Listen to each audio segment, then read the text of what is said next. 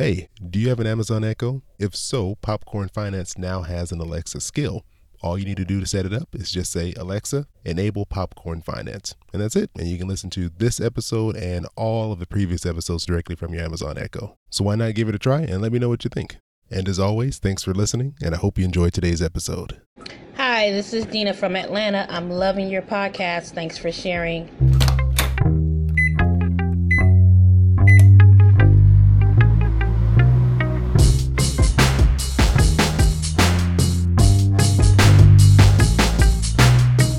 Hey, this is Chris. Hope you're doing well, and welcome to Popcorn Finance, where we discuss finance and about the time it takes to make a bag of popcorn.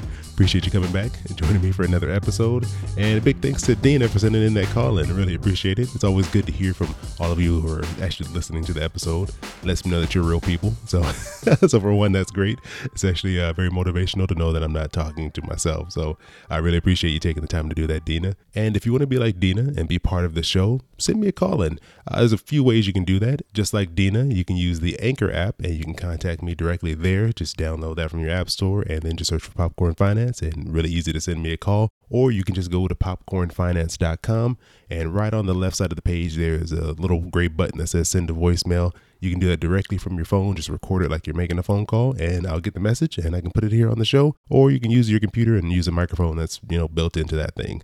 Or you know, just go to the show notes and have a few other ways you can send a message because you know it's always great to make you part of the podcast because it makes it feel like we're more of a community. We're we're uh, we're grouped together doing this thing. So it'd be great to have you all be a part of the show.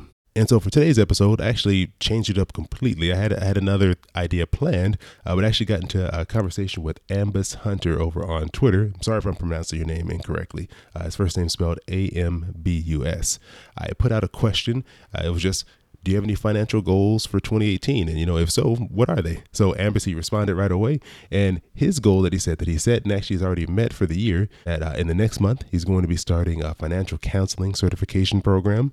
Uh, he said he wanted to replace an old couch, which I completely understand. We have a, old couch we've had for for years now, and it's it's too small for me. My knees are always hurting when I'm trying to get up off of that thing. But uh, couches are expensive, so yeah, maybe I need to add that to my my list of goals for the year because I really am not interested in spending a lot of money on a couch. So that's the second goal.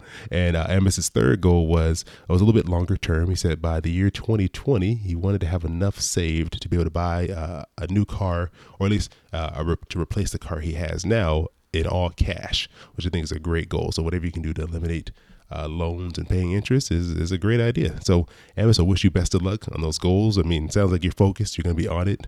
And so, because I really enjoyed talking to Amos about his goals, I thought for today's episode, I'd do a little update, a little, you know, catching up on the financial goals, or at least one of the financial goals that I set for myself for 2018 and this whole goals thing, it all started because uh, at the very beginning of this year, I started a, little small series called uh, the 2018 Listener Goal Series. And in this series of episodes, I've been featuring goals of, of you, the listener. So people have called in, they've left uh, what their goals are for the for this year, their financial goals, and I've been playing those, putting them together, and I've been having a lot of fun listening to those, and that kind of inspired me to to make some financial goals of my own.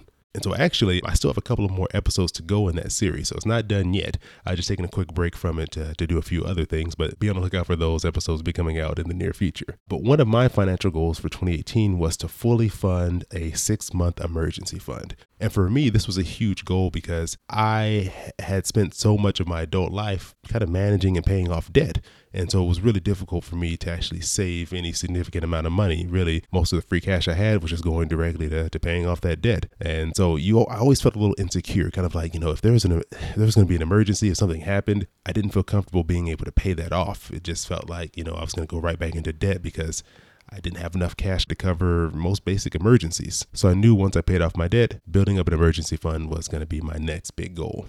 So I don't know how long you've been listening to the, the podcast, but back in episode 12, I, I, did like a quick episode that was spurred by a really rough day at work. It was all about, you know, what is an emergency fund and, and why you should have one. And I think for me, it was like, I want to just walk out of work that day and just never come back. so I was like, if I had some money saved up, I would just get out of this place.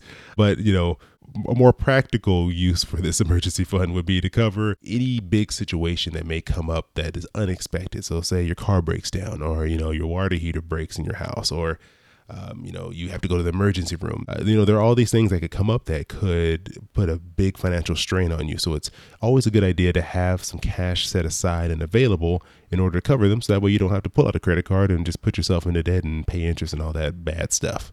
So when it comes to an emergency fund, I- I've heard a lot of different ranges on how much money you should put aside. I've heard everything from three months up to 12 months of your actual living expenses that you should put aside into an easily accessible savings account. Uh, so for me, I chose to kind of go uh, at the half a year mark. So I went with six months. So that was my goal to have six months of my living expenses set aside. And if you want a little more help on figuring out what do you include in six months of your living expenses, just go back and check out episode 12. I go through and outline that and give you some tips on setting that goal and working towards it. And so at this point, as of May 2018, it's about 92% funded. So I'm almost there. Figure by end of June, early July, I should have the full six months of living expenses set aside and be ready to move on to the next goal. So I figured after I reach that milestone, I'll hop back on here and give another update and, you know, maybe finalize what that next goal is going to be. But yeah, so that's my goal progress. Uh, hopefully, some of you out there have started setting goals and started working towards them in 2018. If you haven't, you know, go for it. You know, it doesn't matter that we're already in May. You can start a new goal at any point. You don't have to wait till January to do that. So, you know, think about it. Where do you stand right now financially? What's important to you? What do you feel you need to work on?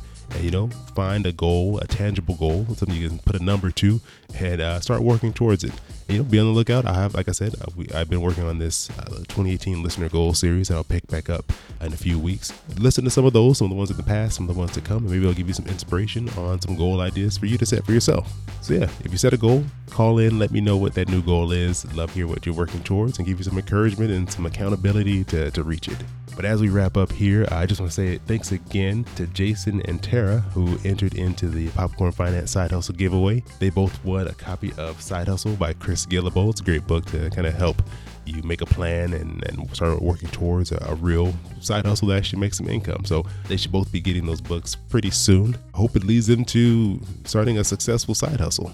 So, yeah, as always, you know, I appreciate you listening, coming back each week. I hope you've been enjoying the show. If you have, please, I hope you subscribed and um, please leave a review over on Apple Podcasts if that is where you listen. You know, I know you can listen anywhere, but if you happen to be on a on an Apple device and listen through Apple Podcasts, please leave a review. It definitely helps the show grow and gain some exposure. Appreciate those new reviews I've seen come in over the past couple of weeks. And you can keep up with the podcast by following me over on Instagram, Twitter, Facebook. Just search for Popcorn Finance, and I'll be on there.